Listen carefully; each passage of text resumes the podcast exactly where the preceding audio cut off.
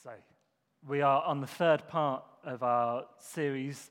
Uh, we have had Dave did uh, talk a couple of weeks ago, so if you can't see me very well, I'll probably stand up at some point as I um, feel the need. Um, we are so Dave kicked off with the gospel for you. Uh, then, so uh, that was all about how does it apply to us individually, right? That was about uh, the gospel is for each of us individually.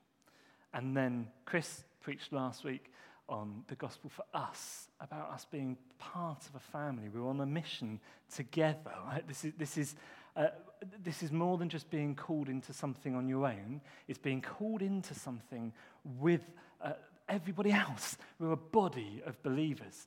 Um, and that is all for the glory of God. All, all, of that. Uh, and then today, I'm going to finish off the series before we head into doing our course of uh, gospel fluency, I'm going to finish off the series on the gospel for them. Now, if you've been a Christian for any length of time, you will have an instant reaction to a title like the gospel for them. And it might be a positive reaction or it might be a negative reaction. You might be somebody that goes, I'm, uh, I'm, not, I'm not interested in sharing with anybody. I'm not, that's, not, that's not what I'm about. Uh, people can, can watch me from afar and, and they might catch something. What, what this is really about is saying today, yes, the gospel is for you individually. And yes, the gospel is to call you into the, the body of Christ. The gospel is to call you into the church. That's, that's a key part of it. But it's not just for that. We are not called just to be this group of believing people that don't tell anybody else about it, right? And so, what I want to do today is work through uh, kind of just three main points, really. Why is that? I'm going to do some, some fairly basic teaching, okay? So, if you've been around church for a while, you will have heard most of this, if not all of it, okay? You, th- this is the reason I'm doing that is because I want everything else that I share to be based on a solid foundation. Okay, I want us to understand this isn't just nice things to do, this is actually what we are called to do, every person. Okay? I'm not going to be stuck in one passage of scripture, just to warn you. So if you've got your Bibles, you're going to have to move quick to keep up. Okay? So uh, this is a test for some. We'll see how they do. No, it will all come up on the screen behind me as well. Okay, so don't, don't feel the pressure. Um, so we're going to cover the why, some teaching, and then there's one point in particular that I really want to spend some time on, which is the who. Who are we called to share? Who is the, who is the them of the gospel for them? And uh, I, I feel God's laid something quite clear on my heart with that, so I want us to really be open to that. It's normally something that I would do with, Uh, uh, in, a, in sharing the gospel with people rather than talking to a, group of believers. And so, uh, ironically, it involves getting up on my feet a bit. So we'll, we'll see how it goes in a moment. But uh, that'll be fun. And then we'll go on to a bit of practical stuff. Okay, so that's your, your, your kind of walk through. I've already lost one person. He's fast asleep at the front. Uh, so, I mean, he is five, so probably fair. Hopefully, I can keep the rest of you engaged for the, for the rest of this time. So, uh, the why. Why do people need the gospel, and why do we need to share it with them? That's, that's the big questions we've got to answer here. Uh, and I want to kick off with it has always, always, always been God's heart to bless people, uh, bless the whole world, and bless the nations. So even when he called Abraham, right back at the beginning, it, even when he called uh, for the first time a people out of the peoples of the earth, he called them with a purpose and that was to bless the nations. And so, he, he twice actually, to, to, Abraham, he makes a promise. He says uh, in Genesis 18, verse 18, See that Abraham shall surely become a great and mighty nation, and all the nations of the earth shall be blessed in him. And then later he promises it directly to Abraham. He says, In your offspring shall all the nations of the earth be blessed because you have obeyed my voice. And so there's this sense of he's called one man at this point, one man. And yet, even at that point, he's talking about through this one man will many be blessed. Okay, so, so before we start anything else, this is God's heart. His heart is for people. If you want more, he then says to Abraham's son Isaac, he says, I will multiply your offspring as the stars of heaven, and I will give to your offspring all these lands, and in your offspring all the nations of the earth shall be blessed. He is out to bless all of the nations. And actually, the offspring that he's talking about or the seed of Abraham that, that he's referred to elsewhere, is, says himself, Jesus says, For God so loved the world, the world, that he gave his only Son, that whoever believes in him should not perish but have eternal life. For God did not send his Son into the world to condemn the world, but in order that the world might be saved through him. This is this is God's heart. It was his heart right at the beginning when he called people, and it is his heart at the point that Jesus came to earth. It was for the world, right? Not for our little holy huddle. And actually, if you are listening to this as a believer, the reality is you weren't part of the family that he called in the first place. You're part of these promises. His, the fact that his heart was for more than just his chosen people initially means that we are all now considered his chosen people. And so that, that's the key first thing. It is God's heart. Not we should somehow stir ourselves up because it's, it's like the duty that he's called us to, but his love is for the world. And his love was so for the world that he saved you.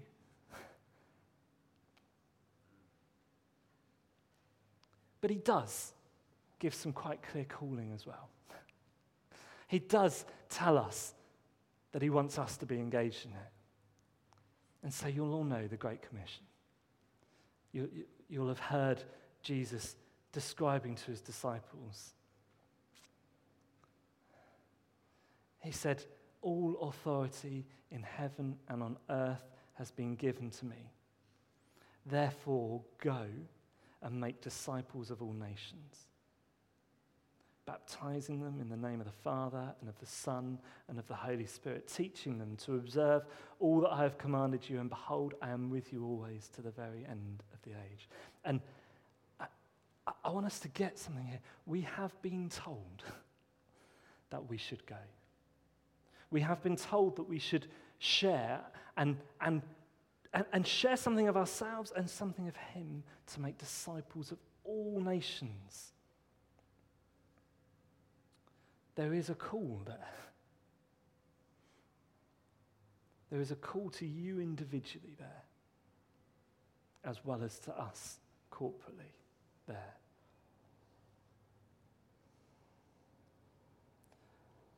I wonder uh, when, you, when you hear those calls, going to the ends of the, of the earth, what, what does that bring to mind for you individually? Where do you feel called to go to? Um, so my wife's whispering, Wales. where, where is it? Where's your, where has He called you to be? Clearly, it's here, right now. but for how long? It's dangerous, isn't it, to preach stuff like that and to ask those questions because you think if you all go off elsewhere, there's not going to be much of a church here. But, but this is God's call on us to go and make disciples of all nations.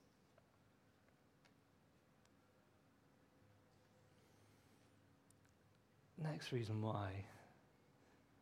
Why do we do this? Why do we need to do this? Is eternity. The reality is, everybody is going to spend eternity somewhere. The question is where? Heaven or hell? And I, I appreciate that we often, particularly when talking about the gospel, kind of shy away a bit from the concept of hell. But this is crucial. There is a moment, it says, when the Son of Man, I'm going to, sorry, just to be clear, this is Matthew 25, but I'm going to skip a few verses in this section, just if you are trying to keep up. When the Son of Man comes in his glory, and all the angels with him, then he will sit on his glorious throne. Before him will be gathered all the nations, and he will separate people one from another, as a shepherd separates the sheep from the goats. And he will place the sheep on his right, but the goats on his left. Then the king will say to those on his right, Come, you who are blessed by my Father, inherit the kingdom prepared for you from the foundation of the world. Skipping on, he says, Then he will say to those on his left, Depart from me, you cursed, into the eternal fire prepared for the devil and his angels. And those, these will go away into eternal punishment, but the righteous into eternal life.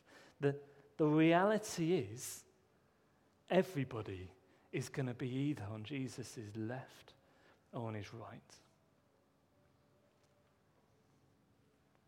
I should. I, I, I don't like reading a passage like that without pointing out a little bit of truth because it can be quite confusing. Um, so, most commentators here would, uh, would point to the difference that is in verse 34 and 41 when he's saying to the people, You go on my right or you go on my left. To those on his right, those that are saved, it's worth noting that he says, You who are blessed by my Father. There's this sense of God has, has placed them there. But that's missing from the statement about those on his left. Okay? That there's this sense that actually, when, when the Bible talks about heaven and hell, when it talks about people getting into heaven, it always says that's through God's glory. That's, that's through God acting. That's through what God has done. And yet, when it talks about people going to hell, it is always them. That, that there's nothing of God has, has told them that they are going to go to hell, there is a sense that they have rejected his calling. Okay? Wayne Grudem uh, put this so clearly for me. I, I helped to underst- like, it helped me to understand that. Uh, he, he says, when people rejected Jesus, he always puts the blame on their willful choice to reject him, not on anything decreed by God the Father. And in fact, he talks uh, uh in Matthew 23 says, He says to Jerusalem, How often would I have gathered your children together? And you would not.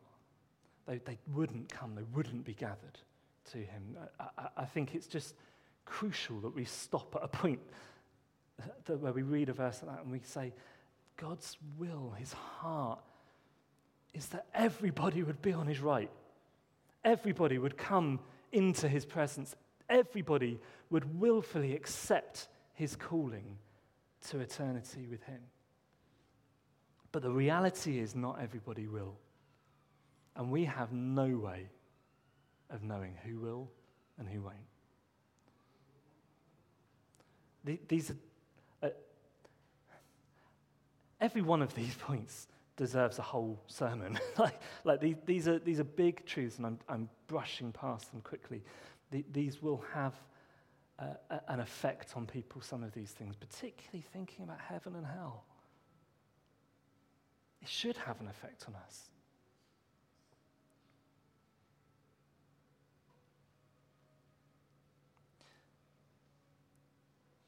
But actually, there's more reasons than just heaven and hell to call people into God's kingdom. It brings God Himself glory. And that's actually what we're made for, right? That we're made to bring God glory. Jesus, again, he says in, in Matthew 5, You are the light of the world. A city set on a hill cannot be hidden. Nor do people light a lamp and put it under a basket, but on a stand, and it gives light to all in the house. In the same way, let your light shine before others so that they may see your good works and give glory to your Father who is in heaven. When we show people something of Jesus, when we show people something of what he has done in us, it glorifies him, it glorifies God.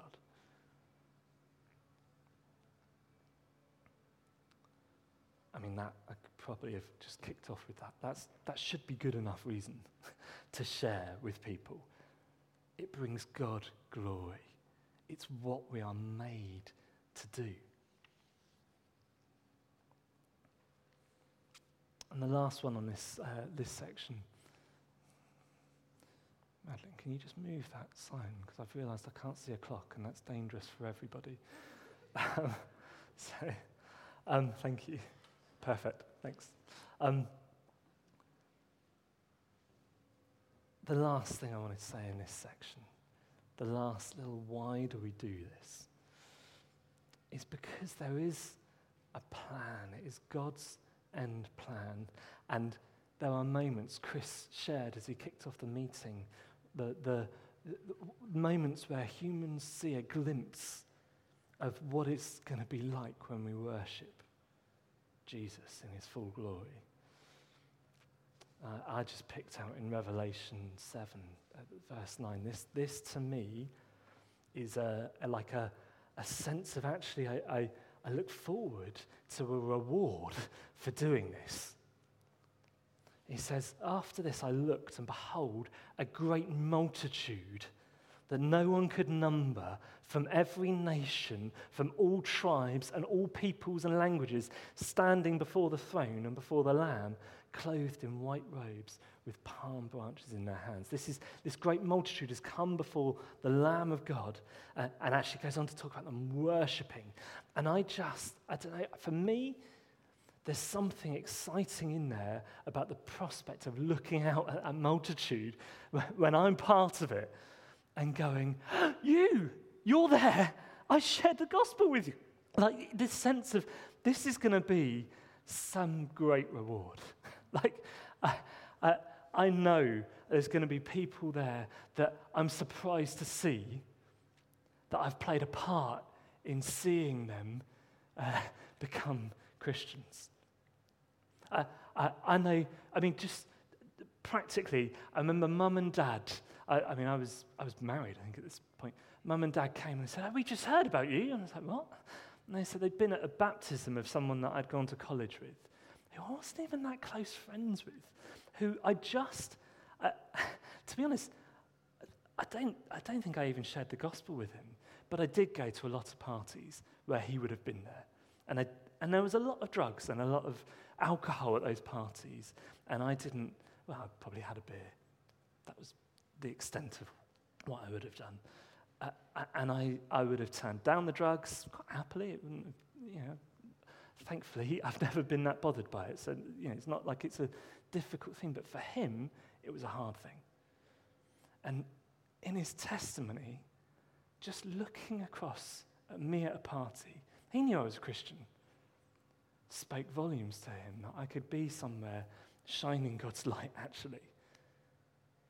And, he, and, and that was enough to play a part in him coming back to faith. And you think this multitude, all of us can do things like that. All of us can just let people know we're Christians. All of us are going to see people who we're part of their testimony. That is, that to me, that is a reward. like to, to look out on that end day and see that I've played a part in God's amazing end plan.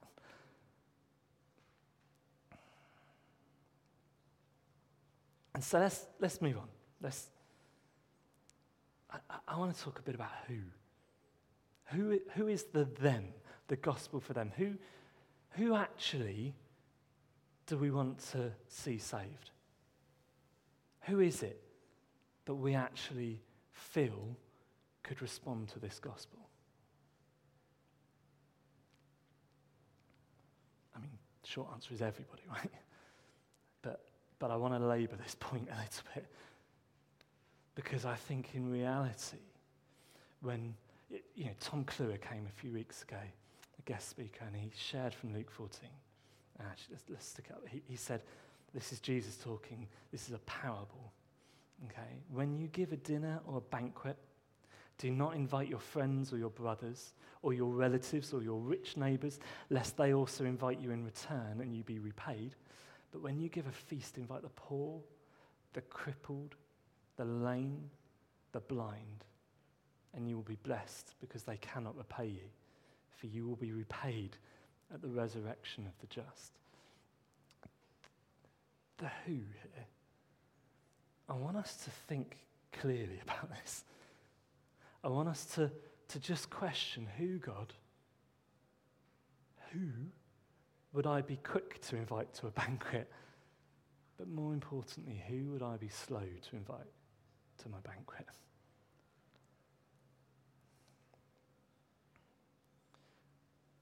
And actually, I think um, I, I was doing a tent missions week. uh, I don't know how long ago. Well, a long time ago, nearly 20 years ago, probably. And, and I was thrilled that people were coming through the, the door of the tent and were hearing the gospel and were responding. But I was grieved because there was, it, it was the lowest of society only. And I'm so thrilled they were there. And so I, I, I don't want you to hear the words I just read and think, oh, that therefore, it means we only want to save them. Uh, my heart broke for the people of society who have everything this world seems to offer. I, I mean, part of that, that heart call is why we're here in Woking, right? Like, like for us to have come to a, to a town that is pretty affluent, I, I feel we're called here. That's part of God. I feel we were called here nearly 20 years ago, right? Like, like the, the people who you are called to, the people that God is telling you to come, it might be that you are put off by the lowest of society in society's view. Or it might be that you immediately think the highest of society are so far from His grace, so far from being able to, to come under this teaching. They've got everything they need that you miss. you miss that you need to be reaching all of them. Now, you'll have your group. Like, I, I don't mean you need to feel like you need to be preaching to every single person in the world. You would burn yourself out. But you are called to some people. Um, let's do, let's, I, am going to I'm gonna do the illustration now. I said I'd do. But um, I am unapologetic about the fact I need some volunteers. Um, look at that. Look at that. Three youth put their hands straight up, putting the rest of you to shame, I should say, with the speed with which they're happy to, uh, to do something. Um, uh, here we go. This is like the uh, key change in a Westlife song. This. I'm going to stand up. You raise me up. Um, so, yeah, let's have, we'll have one of you. You're on, you've, you've got a job to do, Ruben, so you can't come, I'm sorry. Um, but, Jed, come on up. Let's have you. Go on, Jed. You are now, so we're not going to call you Jed any longer, okay? we're gonna, what we're going to do is we're going to have a look at how people compare to one another, which is slightly dangerous, I know. But, Jed, I am sorry, okay? But for now, I'm going to start calling you Hitler. Okay. So, Jed, you are now the worst of society. Okay? Um, it's all right, your mum is. So, um, this will be on the family WhatsApp later. Um, now, Hitler, I've just chosen some random people. I could have uh, chosen anybody, really, to, of, of people that a, with a bad reputation. Yeah, so Hitler or Genghis Khan, I don't know, Rasputin.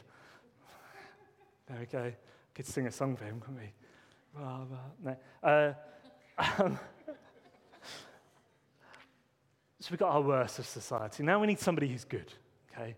Um, somebody who is kind of the better end of society. Um, yeah, okay, all right, Joseph, you can come this time. There's, you know, everybody knows Joseph is, is well behaved. We're going to call you Mother Teresa, okay? So now this doesn't work very well because uh, what we want is to get a kind of sense of scale of how good people are. So, Hitler, could you go further back, please? Normally I do this across, but we've got this lovely long room here, so we'll do that. That's great. Thank you. Now, we've got a bit of a scale here. So, so Hitler's kind of the worst. We've got Mother Teresa, who's most people would agree is pretty good. Okay? Now we need somebody else. Who, oh, yeah, go on. You can come on up. I don't even know your name. I'm sorry. But what's your name? David. Thank you, David. So you are now going to represent the best of society. So who do you think you might be? So we've got G- Hitler, sorry, Mother Teresa, and then Moses. Okay, no, no, you're me. Okay, so you can be you can be James. So if you could just go that way slightly, that's great. Okay, perfect. No, we can't we can't do it. You, you two, you two swap. Yeah. So Mother Teresa, you go forwards. James, you you come back up here. Thank you, David. I, I can't do that for long. So we've got this kind of scale, and so Joseph here as Mother Teresa is kind of as good as it gets, right? But Hitler is kind of as bad as it gets. Yeah?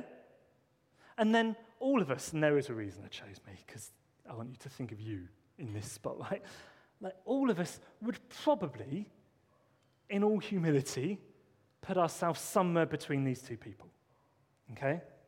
So I've, I've plumped for halfway between, which, uh, yeah, I'll, I'll, let you decide what is right there. Um, but that's where I've gone. We would all put ourselves somewhere there. But we are missing somebody important off of the scale, right? And so we need one more volunteer. And he, I was horrible to you the other day, so now I can be nice to you. Say, come on, Johnny, you can be my other volunteer. You've got the hair. You, you get to be the very best of society. So, so Johnny here now gets to be Jesus. So, yeah, you go down. You stand, just stand by the pillar so everyone can still see you. And I'm sure you agree, in every sense, he is the best of society. Yeah? Johnny, no, Jesus, sorry. Like, Jesus did absolutely nothing wrong, ever. So, on this scale, Jesus is down here. But I don't know about you, there is something wrong with the scale still. If we're saying that Hitler is kind of the worst of society, and, and let's rank that by things that were done that were good, and I'm sure Hitler did some things that were nice at times. Maybe not at the bits he's famous for, but you would hope, maybe as a child. I'm, I'm sure he did some nice things occasionally. But he also did an awful lot of wrong. So if we compare him to Jesus, who only did good things, who never did bad things, Hitler, you're, you're probably too close to Jesus still. So you need to get going back. But actually, so that's, that's great. Just stop there for a sec. But actually, when you boil it down to just he did some things wrong, I, I, this, this might be a surprise to you, but that's true of me. And so on this scale, it's not like right now, I'm saying I'm half as good as Jesus. If Hitler's a zero and Jesus is like the top, I'm half as good as Jesus. That's nonsense. That's absolute nonsense. I'm nowhere near. I, he never did anything wrong. And so, could you, could you take me a bit further down? And Mother Teresa, I'm, I'm sorry, she will have done stuff wrong. And say, Come on, Mother Teresa, you, you wander down. But there's still a problem here. Because now, I'm saying Mother Teresa is half as good as Jesus. That's nonsense. Jesus stands so far ahead of anybody else in all of creation. Now, if you're a Christian, you believe this stuff, right? so I'm just trying to bring these truths to life to you. So, can you move? Can you, can you all bunch up a little bit more? You can keep going back if you want. Because what I'm trying to do, I'm trying to get you to, to fit the scale. So, like, here, Mother Teresa, so stop there for a sec. Mother Teresa is, is she's, what? She's, I don't know, what's that? A 15th of Jesus. You, uh, if we get a tape measure out, that is exact, just so you know. I've, uh, my, uh, my measurements are perfect. Uh, she's a 15th of Jesus? No! It's utter nonsense. He is so far greater than anybody that has ever lived. He never did anything wrong. This is literally putting the, the truths of the Bible, that, that for all have sinned and fall short of the glory of God, into reality. Because actually, there is only one standard that is good enough Jesus.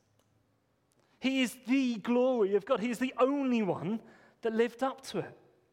And so, can you guys bunch right up? Go on, get right uh, off the mats, keep going. If those doors are alarmed, I'm sorry. Keep going. Yeah, bunch up. Bunch up. Bunch up. Keep, yeah, that's it. Okay. Whoa. you can stay in the building. It's okay. Like, suddenly, when we put them down at the how do they compare to Jesus scale that they should be in, you start to see that these three vastly different human beings don't look so different from one another. When you compare them to the person that they really should be compared to, rather than to one another, you realize that we have all fallen so far short. Now, that's a helpful illustration, right? Except I want you now to place yourself in my place there. And I want you to realize how far short of Jesus' standard you were. And yet, as Dave prayed out, he made a way for you. There was no way that you could get yourself up there. No way. Utterly impossible. And yet, He made a way. He made a way for if you are a Christian today, for your place on the scale to not be down there anymore, to be there. And so when I start talking to you about who, who are we called to? I just feel like actually God is calling us to reset our expectation. If God can save you, if God can save me, even though I'm down there, even though that's where I deserve to be, if God can save me, he can save anybody. Anybody. So I, am going to give us a moment to respond. I'm, I'm not finished. But I just feel like God wants us to actually turn to Him, turn away from the way that we were living, that, that, that, to actually repent for a moment. And to go, God, there are people that I do not believe can be saved or reached by your gospel. And I am sorry that I believe that. would you change my heart for them right now? And say, guys, why don't you come back because you, you can respond to this as well. Thank you so much. We can give them a clap. Is that weird? Yeah, it's weird. It is weird, but, but we'll do it anyway. So you can keep your signs if you want. I mean, it's like, um, no, okay. Johnny's given, given Jesus back straight away. You don't want these? Oh, all right, all right. Thanks.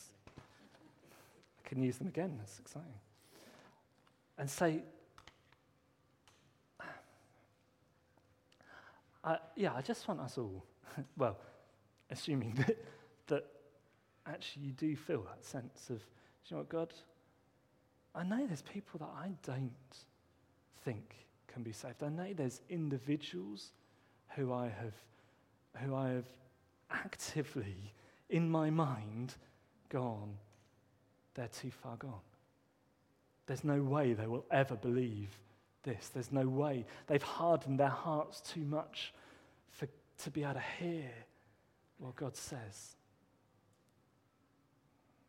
Let me, I, I'm just going to share one other testimony quick before we do that because it might help, help put something in your mind. So, so, for instance, a colleague of mine came up to me not that long ago and he, he shared with me a few things that he's done in his past. He's not a Christian guy at all. He shared that he uh, was bisexual. He shared that he wanted to, uh, so he, he is a transvestite. He wears women's clothing. He uh, wanted to be a woman. He nearly became one and, and, and had lived as one for quite a while. Now, uh, the question for you is what would you say in that situation? Replace all of that, if you want, with, with anything else that you're thinking of of people that, that don't want to know about Jesus. For me, my heart at that moment was the same before as it was after he shared it with me. The greatest need you have is to move from down there to here. My heart for him wasn't, you need to get yourself clean enough to be able to do it. You need to start living the way Jesus wants you to before you come to him. Who are you struggling with, with that kind of thing? What people groups, what nations, what individuals, what family members have you gone, God, it's not possible? And let's just bring ourselves under God's truth that His gospel is greater, His love is greater than any of our sin and any of our friends' sin. So I'm just going to pray. Why don't you join me with it? Heavenly Father, I know, I know there's people that you, that you love, that I love that I've given up hope for.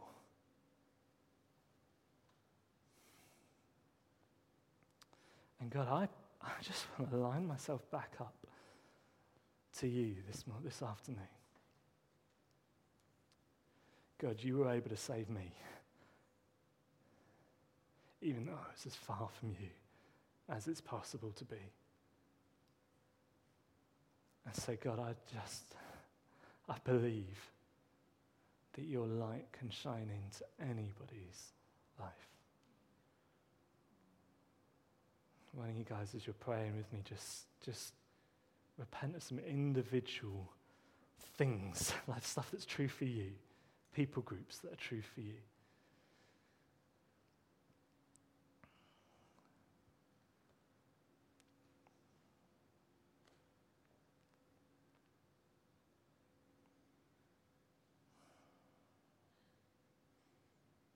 Heavenly Father, I, I thank you that you sent your Son for the whole world.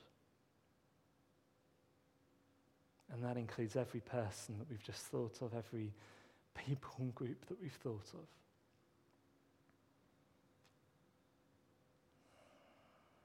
And Lord, we do pray, would you give us a fresh faith and a fresh passion to share you with them, that they might not perish, but have eternal life with you.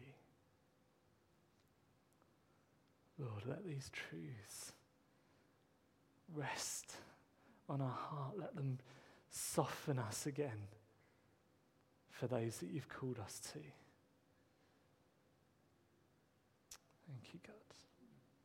Thank you, God. I'm hoping that most of what I've said so far isn't a shock to any of you or, um, or even particularly new to you, actually. I'm hoping that it's a reminder of why we're called and of who we're called to. But um, I want to talk a little bit about how. How do we go then?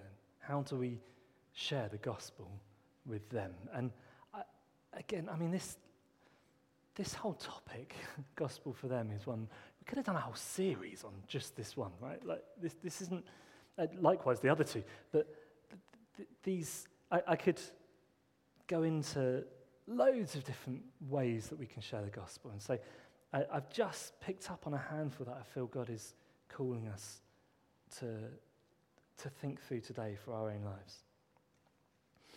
Um,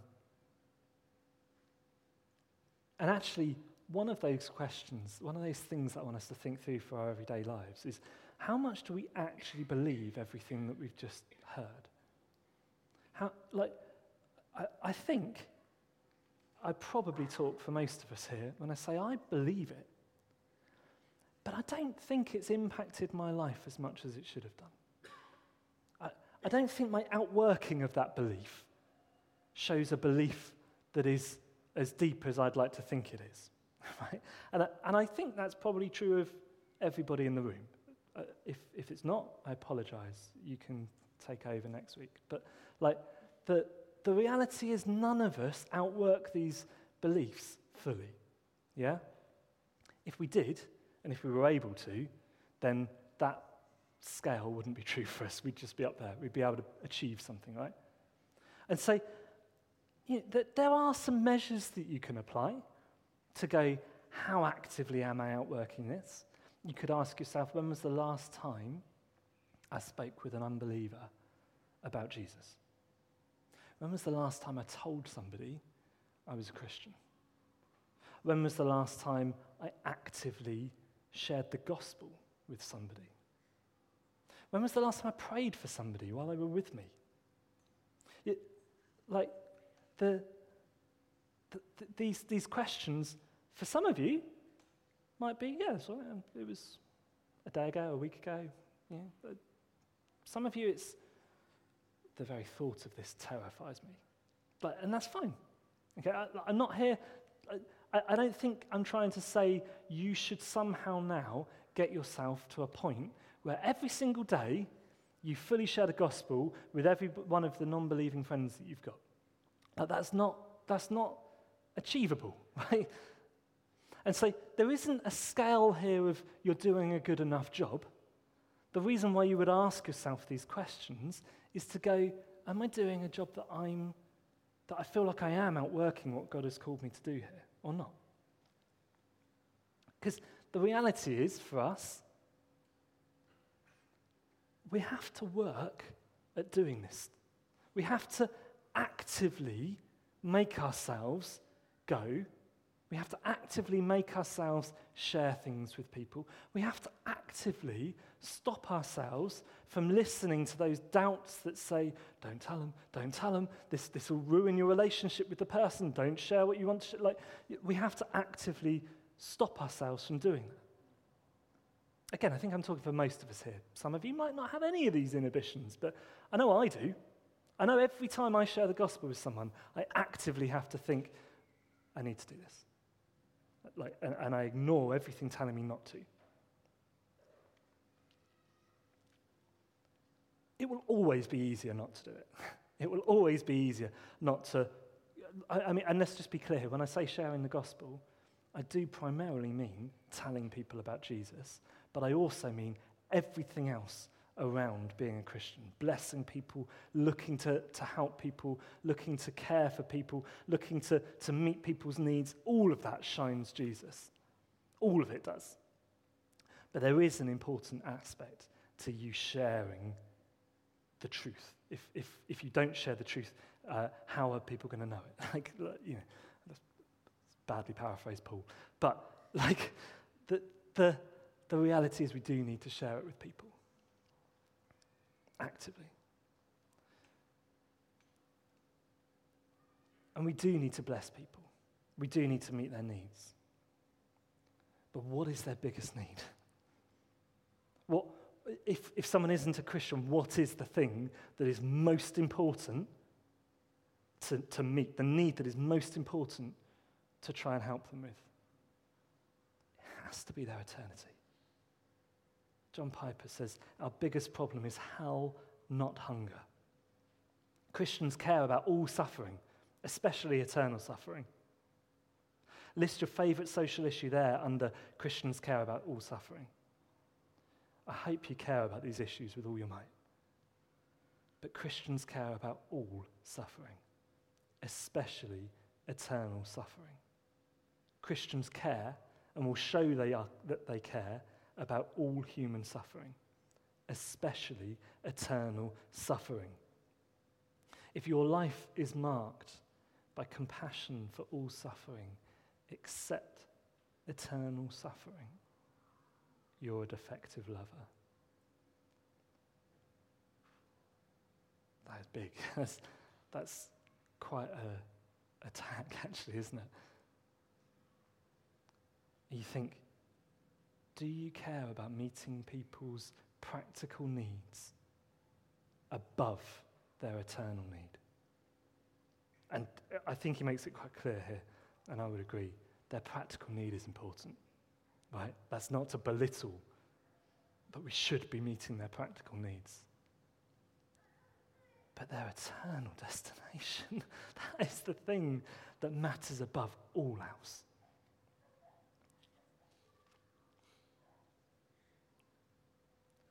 Do you stop yourself from sharing because of concern for what they might think of you? Or do you make yourself share because you know the great need that they have? This is hard stuff. like this is this isn't I'm not trying to make out this is easy. Like, and I'm not trying to make out that I've got this sorted. This is something we should all be questioning. We should all be asking ourselves. Not out of this sense of duty. I, I, I hope you've got this. This is God's heart for people. God loves people. That he's, he's wanted to bless people forever. Okay, so I don't want you hearing these words and go, oh, I'm awful. I can't, I, I didn't share the gospel with anybody for like ever. Like, I, I can't do this. That's not what this is about. This is about us going, God, you have spoken. What's happened has happened.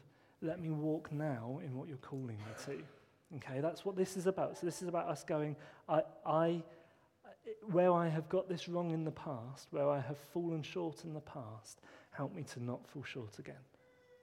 Help me in your love, in your spirit, in your grace to change to do this, to, to outwork what you call us to.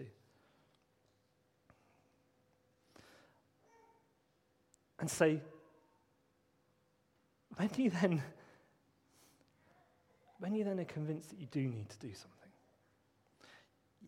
you've got to actually go to people, be around people. And, and I think, like that city on a hill that Jesus describes, it's no good feeling a conviction to share Jesus' love with people and not go to them. To just stay in our what holy huddle of Sunday congregation and, and I hang out with my Christian friends and that's all I do. That's not, you're not going to outwork it like that. So, again, I want you to start questioning, particularly as we go into this gospel fluency course God, where should I step? Which people should I go to? Which friendships should I invest in? And, and excuse me. And as you, as you do that, as you pray, as you seek God on this, I, I do trust He'll lead you to where you should be. So, for me, we, Madeline and I were talking a couple of weeks ago. We'd been invited to this christening. Um, and we're like, we, barely know the people that it's for. You know, it's like it's the whole family need to kind of get there. It's a big ask, right? Um, and then we just talked through who, like, actually, th- this couple are people that Madeline is building relationship with. My wife is building relationship with. They don't know Jesus. So, ironically, we went to a baptism to share with the family about Jesus. But actually, as we, we, we did that because that's what God wants us to do. That's, that's who we felt God was calling us to talk to and spend time with. And do you know what? Actually, the last non Christian that I shared the gospel with was the dad on Sunday. So, like, these, these things, I didn't work that conversation. I didn't try and slot it in there. He brought it up. He asked me questions. He kept wandering off to do what party hosts have to do and kept coming back and going, So carry on then. Like, when we, when we are walking where God's calling us to walk, He provides the opportunities, right?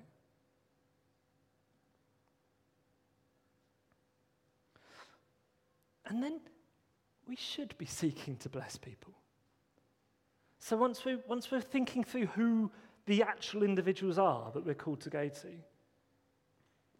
any opportunity to bless, any chance you have to help is, is great. These are all ways that you can start to share, and they're all inroads for ultimately blessing them so that they start to see the light of Jesus Christ. Yes, conversation should follow if we can.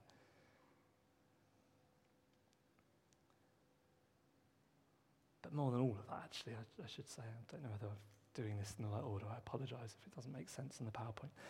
But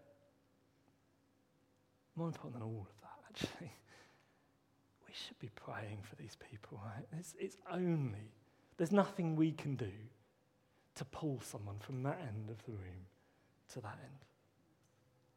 It's only by the power of God. It's only Him. It's only the light shining out of us that is going to do anything for them, right?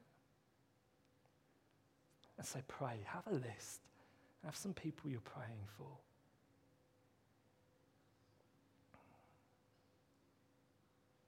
If you're a parent, your kids, if they're unbelievers, should be on that list.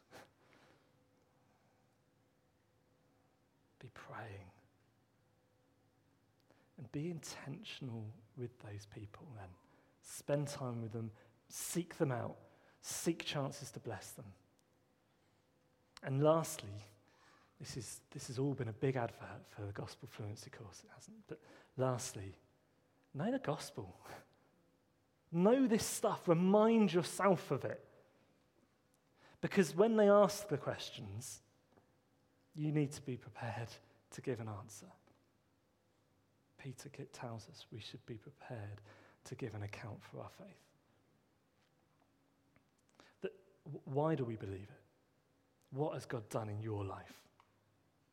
And it can't just be practical things here. It could. It shouldn't just be practical things here. He has taken you from that end, from as far away from Him as you could possibly be. Isaiah talks about His face being hidden from you. He's taken you from that point to being a son the Most High God or daughter. This is, these are the truths that we should be ready with on our lips. And, and I, when I say we should know it and we should be ready with it, I'm serious. I, I, like, I, I spent a long time preaching to nobody in a room. I, have done it a lot. I, I've shared the gospel just so that it's in my head again and again and again. I used to joke that I would preach the gospel to my sofa more than any other individual.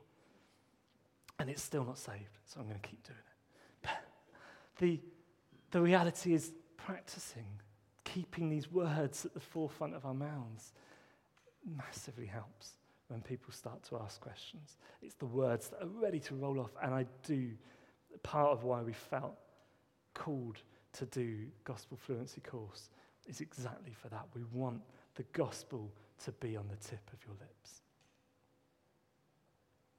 I'm going to pray. We should probably do a short song. Um, but we've done communion already. Look, kids work are asking how long we're going to be. That's good. Um, that's always a good sign. I'm going to pray now rather than waffle on anymore. But Lord, I thank you so much for your saving grace upon us individually. Lord, you have rescued us. And we are so thankful for it. God, you have called us into your family. That we're not alone in this. That we are outworking your mission together. That we are outworking your call to bring your name glory together. And I thank you that actually, God, you have already decreed that there will be a multitude in heaven praising your name, worshipping you. And Lord, I thank you that those of us that know you will be in that multitude. And so, God, I pray that everything that I've said today, I pray uh, above all that we would feel that sense of call to share you with those around us, that they might be in that multitude. Lord, we want you to be glorified. We want you to be lifted high. And so we do want that multitude to be as many as it can be. But equally, God, we recognize that you don't just love the whole world, you love the individual. And so each person in that multitude is a precious child of yours. And Lord, we want to see more brothers and sisters there. Not just because you love them, but because you've softened our hearts to them and that we love them too.